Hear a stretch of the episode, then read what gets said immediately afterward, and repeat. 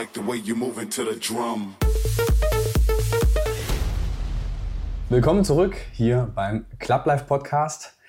In dieser Folge geht es um. Sollte ich Philipp fragen oder sollte ich es nicht? Äh, es geht um, warte, ich hab's gleich. Ähm, wie man sich, sich von der Masse abhebt. Genau, das ist es. Es genau. geht heute in dieser Folge darum, wie du dich als DJ von der Masse oder generell von anderen abhebst, ähm, sowohl offline, ja, in Gesprächen mit anderen, als auch online über Social Media und Co. Genau. Ja, was sind denn typische Fehler? Damit würde ich sagen, starten wir mal rein. Typische Fehler, die ganz, ganz viele DJs erstmal grundlegend machen. Gibt es da mhm. Dinge, die dir sofort in den Kopf schießen, wo du sagst, oh, das sehe ich immer wieder ganz, ganz häufig? Ausreden haben. Ausreden jeglicher Art zu haben, zu sagen, ich habe keine Zeit oder äh, ich bin introvertiert und äh, habe Angst, gesehen zu werden oder ähm, auch weit verbreitet generell die, die Angst vor Ablehnung zu haben. Ja, wenn ich jetzt irgendwie öffentlich irgendwas von mir preisgebe. Ein ganz großer Fehler ist ohnehin, alles von sich preiszugeben. Mhm. Ja. Okay, spannende, spannende Beobachtungen. Ähm, rein markenspezifisch würde ich sagen, gibt es ja noch ganz, ganz viel mehr. Also zum Beispiel den Sound, den ganz viele DJs spielen. Und viele DJs, die sich eben gerne ab, abheben möchten, stelle ich immer wieder fest, spielen am Ende doch die 0815 Tracks, die jeder andere DJ auch spielt und die vor allen Dingen jeder privat bei uns bei Spotify hören kann. Also sprich, es ist einfach immer wieder dasselbe und allein nur bei dem musikalischen Stil gibt es kein bisschen Abwechslung. Ja, gerade im Club, also wenn man da die ganzen Radiohits spielt, von früh bis spät, wo ich ja ohnehin immer sage, das, ist, das macht eigentlich gar keinen Sinn, ja, von früh bis spät nur Radiohits zu spielen, weil wenn ich überlege, dass äh, die Leute ja in den Club gehen, um sicherlich auch mal was anderes hören zu wollen, als immer nur die Radiohits, weil ich zahle doch keine 10, 15, 20 Euro Eintritt, um nachher das zu hören, was ich kostenlos auch im Auto hätte hören können. Im, oder generell im Radio hören können. Ne? Gut, ganz kostenlos ist das auch nicht, weil wir zahlen ja alle ähm, Beitragsservicegebühren, auch GEZ genannt, ja, die knapp 20 Euro. Also es ist auch nicht so kostenfrei, aber eigentlich schon. Ihr wisst, was ich meine in dem Kontext. Ähm, insofern, wenn man sich, und das ist rein vom Menschen, logischen Menschenverstand her. Ist doch klar, wenn ich nur Radiohits spiele, hebe ich mich nicht von anderen ab. Dann bin ich genauso ersetzbar wie, da, wie jeder andere Dulli da draußen. Und dann muss ich mich ja nicht wundern, dass ich auch nicht vorwärts komme. Ne? Ja, absolut richtig. Dazu will ich auf jeden Fall nochmal eine fette Sache sagen. Und zwar, es ist extrem, also das Publikum heutzutage in den Clubs, äh, das stellst du sicherlich fest, ich genauso, ist, dass die eben auch gerne die Tracks hören möchten, die sie kennen. Also ne, das Publikum reagiert natürlich auf Radiohits. Es sorgt zum einen natürlich dafür, wenn du jetzt nur Radiohits spielst, dass du dich einfach nicht abhebst von der Masse. Aber du spielst damit zumindest in die Richtung dessen, was das Publikum tendenziell hören möchte. Und jetzt ist die Frage, wie kannst du erstmal rein musikalisch dort ja, so einen Wandel reinkriegen? Also wie kannst du die Leute auf die Tanzfläche kriegen und trotzdem dich als Künstler promoten, weil das ist ja das am Ende, ne? Der Sinn und Zweck dessen, dass du halt nicht wie alle anderen DJs bist, sondern dass du ein Alleinstellungsmerkmal hast. Ja, du kannst gern da anknüpfen, ja. Ja. Du warst also, gerade so schön im Flow. Da, also Punkt 1 ist definitiv Remixe. Remixe von Radiohits oder Remixe grundsätzlich von bekannten Liedern gibt es ja in jedem Musikgenre. Also sich da erstmal zu bedienen und dann aber auch nicht, nicht so viel querbeet zu spielen. Auch eine, eine häufige Feststellung ist, dass eben viele DJs aus Angst davor, nicht gebucht zu werden oder aus Angst davor, die Leute nicht zum Tanzen zu bekommen, dass die dann irgendwie Open Format unterwegs sind. Also all mixed und auf einmal alles spielen, obwohl sie ja eigentlich im tiefsten Inneren sagen, ey, ich habe voll Bock auf elektronische Musik, auf House, auf EDM und dann trotzdem irgendwie alles spielen. Und das finde ich total schade, weil damit geht auch so ein bisschen das Potenzial verloren dieser Leute. Mhm, mh. ähm, da würde ich gleich mal eine Frage aufgreifen, die sicherlich der ein oder andere, äh, der sich das jetzt hier anguckt oder anhört, hat. Ähm, wo hole ich mir denn diese Remixe her? Ja, also wie kann ich denn damit musikalisch schon anfangen, mich, mich abzuheben? Aber wo, wo, wo fange ich da an? Wo, wo hole ich mir die Ressourcen, Mhm. die ich dafür brauche? Das ist ähm, eigentlich fast so ein spannendes Thema, dass man sogar eine komplett eigene Podcast-Folge daraus machen könnte. Aber wir können ja mal grob auf die, auf die Hauptressourcen eingehen, wie du es so schön gesagt hast. Äh, Punkt 1, Anlaufstelle würde ich sagen, Soundcloud. Auf Soundcloud gibt es ganz, ganz, ganz viele private Remixer, die sich irgendwelche Tracks nehmen, die zu Hause in ihrem Homestudio eine neue Version auflegen und die dann kostenlos auf Soundcloud zur Verfügung stellen zum Runterladen für andere DJs. Vorteil ist, man kriegt sie in guter Qualität, man kriegt sie als DJ-Versionen, also mit Intro und Outro, perfekt zum Mixen und ja, supportet natürlich damit auch diese Künstler, die sich dort äh, die Arbeit machen und so einen Remix erstellen. Genau, ganz wichtig, keine Soundcloud-Converter oder sowas benutzen, sowas gibt es nämlich auch. Äh, Habe ich mal gesehen. Ja, äh, da gibt es ganz viel Dreck im Internet. äh, sowas bitte nicht nutzen und Songs bei Soundcloud nur runterladen, wenn derjenige, der den Song hochgeladen hat, das auch zulässt, ganz offiziell. Weil dann gewährleistest du A, dass du denjenigen wirklich supportest, ja, weil er hat ja, er hat ja die Erlaubnis gegeben. Ähm, und B, stellst du sicher, dass du den Song auch wirklich in guter Qualität hast, weil diese ganzen Konverter sind nicht in guter Qualität und du supportest denjenigen damit auch nicht. Das ist einfach nur scheiße. Ne? Also ganz wichtig. Immer nur dann, wenn irgendwo steht Free Download oder so, meistens ist das verknüpft mit einem Download-Gate. Das bedeutet, dass ähm, du demjenigen folgen musst, auf diversen Kanälen beispielsweise, damit er dir der, den Song dann for free gibt. Ähm, das ist eine ganz gängige Praxis, ja, das ist auch absolut akzeptabel und in Ordnung, weil du gibst kein Geld aus, du folgst demjenigen halt ähm, und dann ist es für beide eine Win-Win-Situation. Das ist bei Soundcloud halt sehr, sehr gängig. Ähm, Variante 2 ist, was du machen kannst, ist ganz klassisch für DJs auf Beatport zu gehen, beatport.com. Das ist Anlaufstelle Nummer 1 für alle DJs, die auch Extended-Versionen haben wollen, in, in offiziellen Songversionen, in offiziellen Remix-Versionen. Ja. Ähm, da gehst du bei Beatport rein, äh, da kriegst du nahezu auch alles. Nachteil ist, es ist ein bisschen kostspieliger. Also pro Song bist du da bei, mittlerweile glaube ich, die haben wieder angezogen, bei 1,50 Euro oder so pro Song, wenn es kein Exclusive ist. Wenn es ein Exclusive ist, äh, der zwei Wochen vor Release offiziell auch schon auf Beatport äh, zu haben ist, dann bist du da teilweise schon bei 3 Euro. Ähm, was ich auch schon gemacht habe, ja, weil ich halt einer der Ersten sein wollte, der das Ding dann schon im Club spielt, bevor es alle anderen haben. Und dann habe ich die 3 Euro gezahlt. Äh, und es supportet ja wieder auch den, die, die Leute. Ne? Genau. Und man kann sich als, als Künstler dadurch noch mehr herausheben, weil du spielst halt Tracks, die kein anderer zu diesem Zeitpunkt hat, weil du halt bereit warst, okay, irgendwie nochmal 1,50 mehr zu zahlen dafür, dass du halt einen Track hast, den gerade zu diesem Zeitpunkt noch kein anderer hat. Genau, äh, solltest du an der Stelle mit der Stirn gerunzelt haben, weil du denkst, hm, 3 Euro für einen Song oder generell 1,50 für einen Song oder meinetwegen 99 Cent für einen Song und ja, das läppert sich ja, wenn man jetzt ganz viele Songs mit einmal kaufen will. Ähm, wenn du da jetzt mit der Stirn gerunzelt hast, dann geh mal weg von diesem Glaubenssatz. Geh mal weg von diesem Mindset. Ja, weil wenn du 10, Song, 10 Songs kaufst für 10, 12, 15 Euro als Beispiel. Ja, damit mit den 10 Songs füllst du schon mal gut gehend eine Viertelstunde, sage ich jetzt einfach mal, roundabout. Ja, so das Ganze mal vier hast du eine Stunde.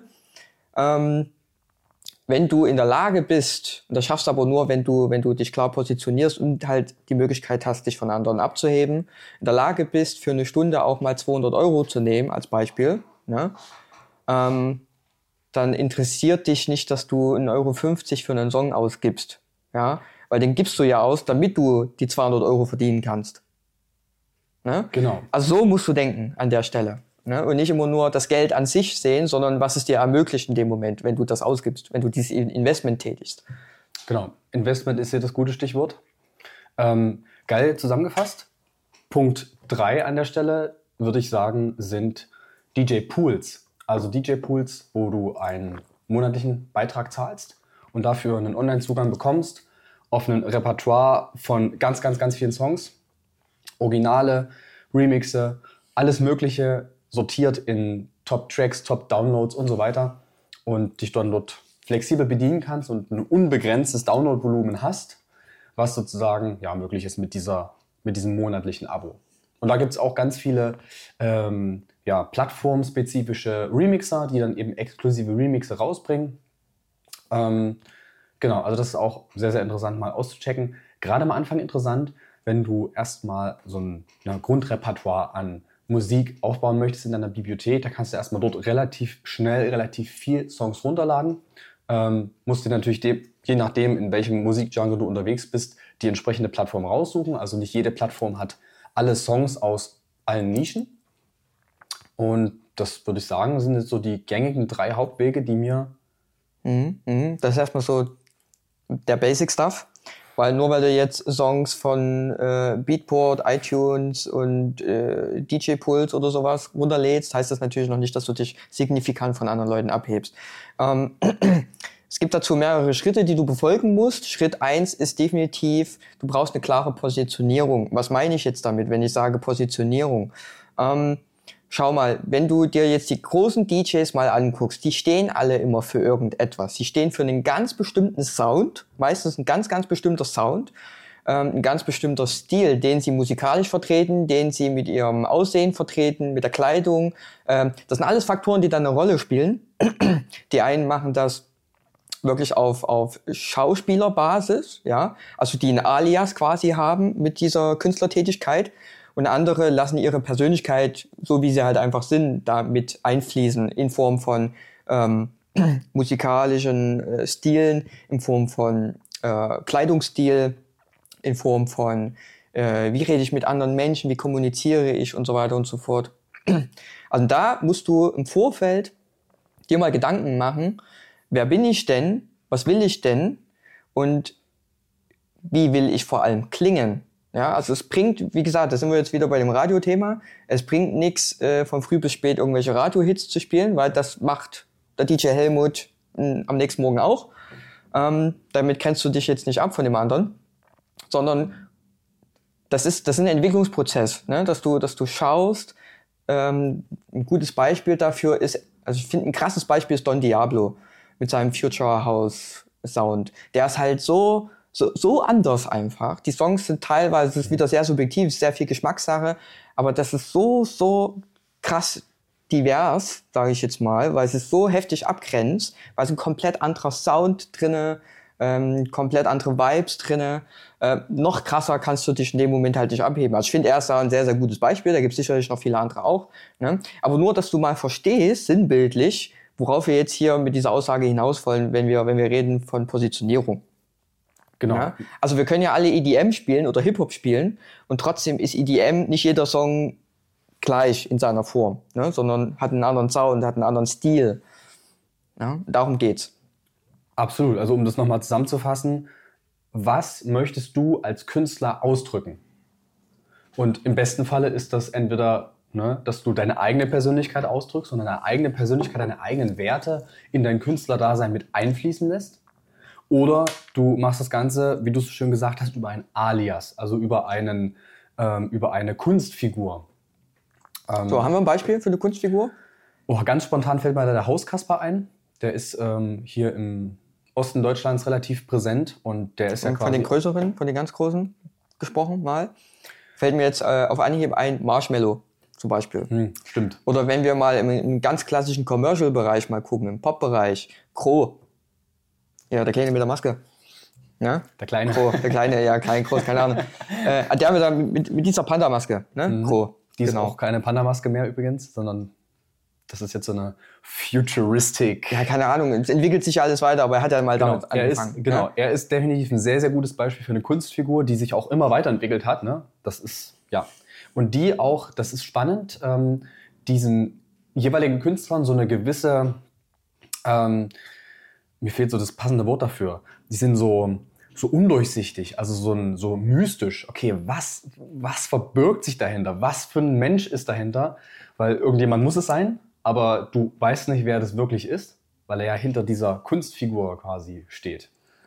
Und das ist definitiv ein interessantes Marketing-Tool, was sie sich da eben zunutze machen, diese Künstler.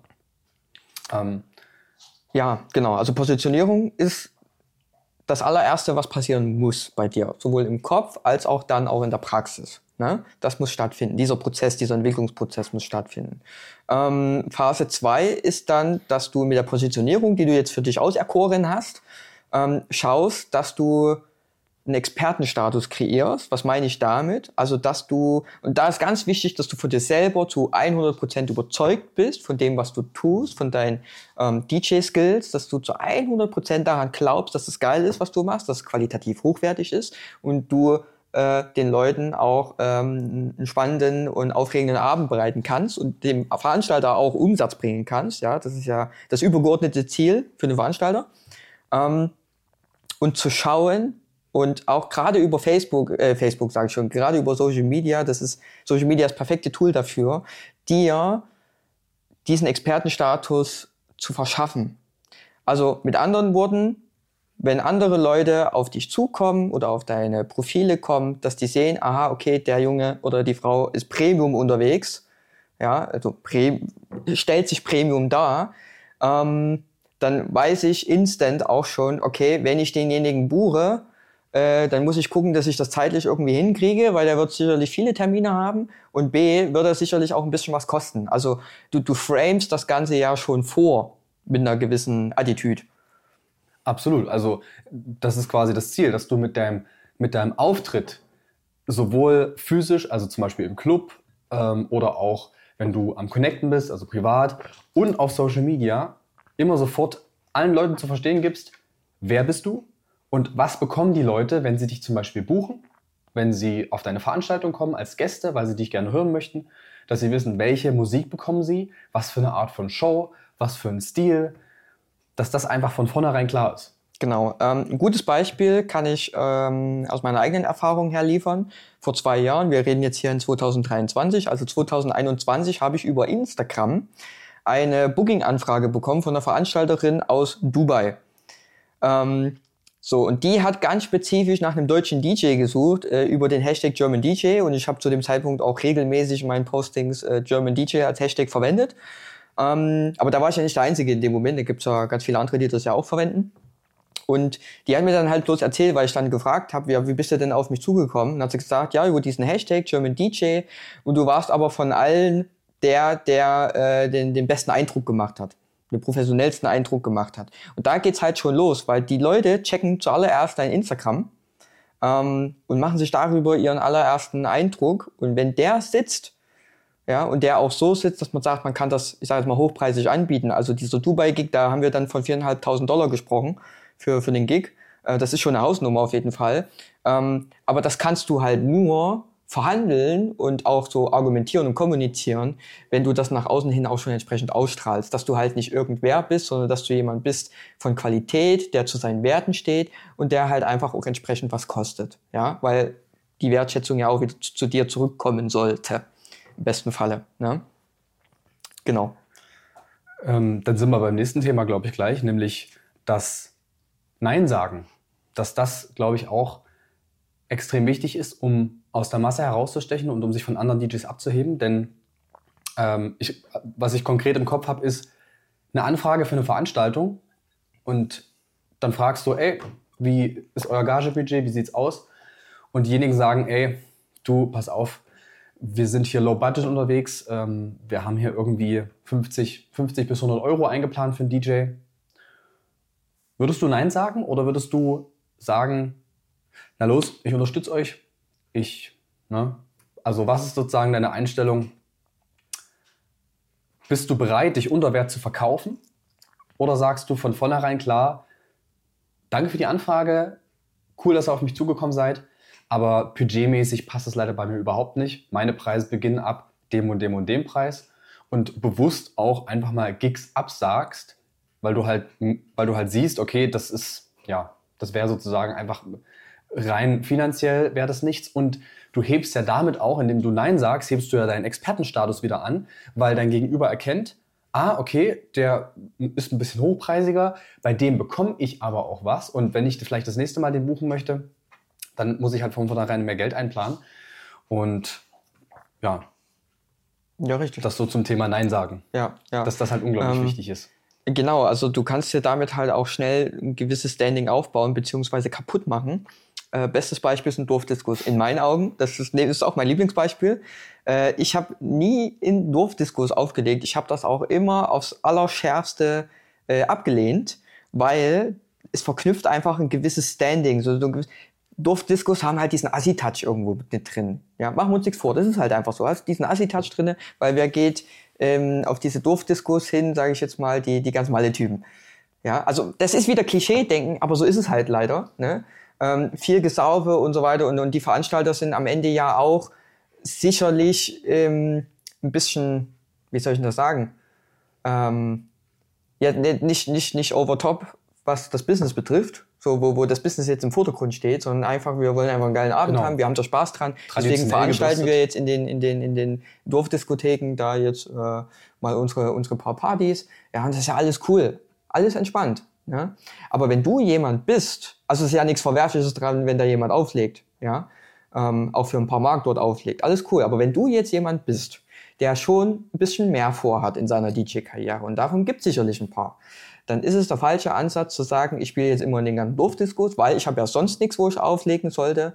Ähm, dann komm lieber zu uns ins äh, Strategiegespräch, das ist absolut kostenfrei. Link findest du in der Beschreibung, ähm, dass wir bei dir mal ganz genau schauen, wo du jetzt gerade stehst, was du tendenziell vorhast noch in deiner DJ-Karriere und wie wir dir da wirklich exakt mit unseren Strategien, die auch bewährt sind, wie wir dir da wirklich helfen können, damit du Ergebnisse erzielst, dass du deine Positionierung klar hast, dass du einen Expertenstatus aufbaust im Premium-Segment und dass du signifikant in besseren oder, oder gut betuchteren Clubs spielst, die dich ja auch zwangsläufig weiterbringen. Ja, soll dir ja immer weiter Türen öffnen.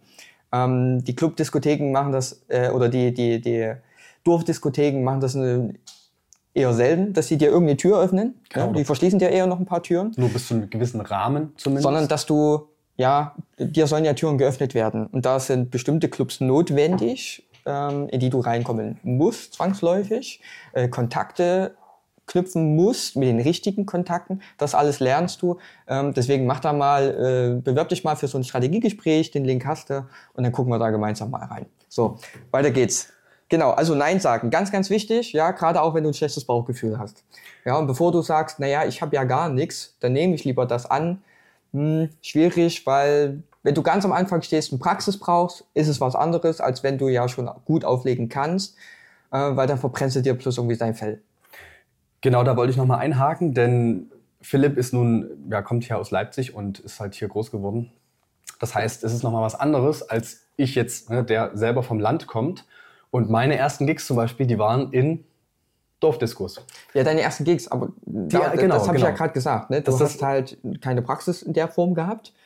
Und, da ist das ja die erste Anlaufstelle gehabt. Dann ist das die erste gewesen, Anlaufstelle, genau. Weil du ja bei dir im Ort ja nichts anderes hattest als genau das. Genau, ich wollte ja. nur noch mal diesen Unterschied genau. äh, klarstellen zwischen ähm, dem Anfang, weil am Anfang ist es, ist es immer extrem wichtig für Praxiserfahrung, wirklich live aufzulegen mit Publikum und dort sein Feedback ähm, sich einzuholen, aber langfristig. Langfristig trifft komplett das zu, was Philipp gesagt hat. Also ein anderes Beispiel, ne? ähm, damit du das mal ein bisschen verstehst. Wir haben, wir bekommen ganz viele Anfragen auch von DJs, die äh, in den letzten Jahren sehr viele Hochzeiten gespielt haben, Geburtstage gespielt haben, Business-Events gespielt haben. Also alles, was in den, in den privaten Sektor reinfällt und die sich bei uns beworben haben um eben in die Clubs reinzukommen, weil sie sagen, okay, ich habe darauf jetzt keinen Bock mehr, weil bis der Erste, der kommt, der Letzte, der geht und es ist alles zu viel und so hektisch und äh, ähm, die mit unserer Hilfe dann in die Clubs reinkommen wollen und dort halt weitermachen wollen, also in dem öffentlichen Sektor. Äh, und wenn du schon viele Jahre ja schon auflegst, auflegst ähm, für vernünftiges Geld und da ja auch dein Standing hast, beziehungsweise weißt, okay, ich kann halt auflegen und Hochzeiten sind wirklich die Creme de la Creme des Auflegens, also das, das musst du einfach beherrschen. Ne? Das ist so die Königsdisziplin in dem Sektor. Äh, ist es ja gar nicht mehr zwangsläufig notwendig, in irgendwelchen Clubdiskotheken aufzulegen. Da würde ich dann wirklich sagen, da verbrennt man sich so ein bisschen das Fell, ähm, weil du kannst das ja alles schon. Du kannst ja auflegen. Ne? Du musst dann schauen, dass du an die richtigen Leute gerätst, so, so, so ein bisschen dir dein Klientel auch vor, ja, vorfilterst. Ne? Ähm, weil du sehr schnell natürlich auch in solche Kreise dann rutschen kannst, die dich entweder zurückhalten, die nächsten Steps zu gehen, oder dich eben weiterbringen, die nächsten Steps zu gehen und ja die eine oder anderen Türen wieder öffnen. Mhm. Das, das, das, das, da muss man wirklich ein bisschen um die Ecke denken. Absolut. Ähm, ich würde sagen, wir vergleichen das mal anhand konkreter Beispiele.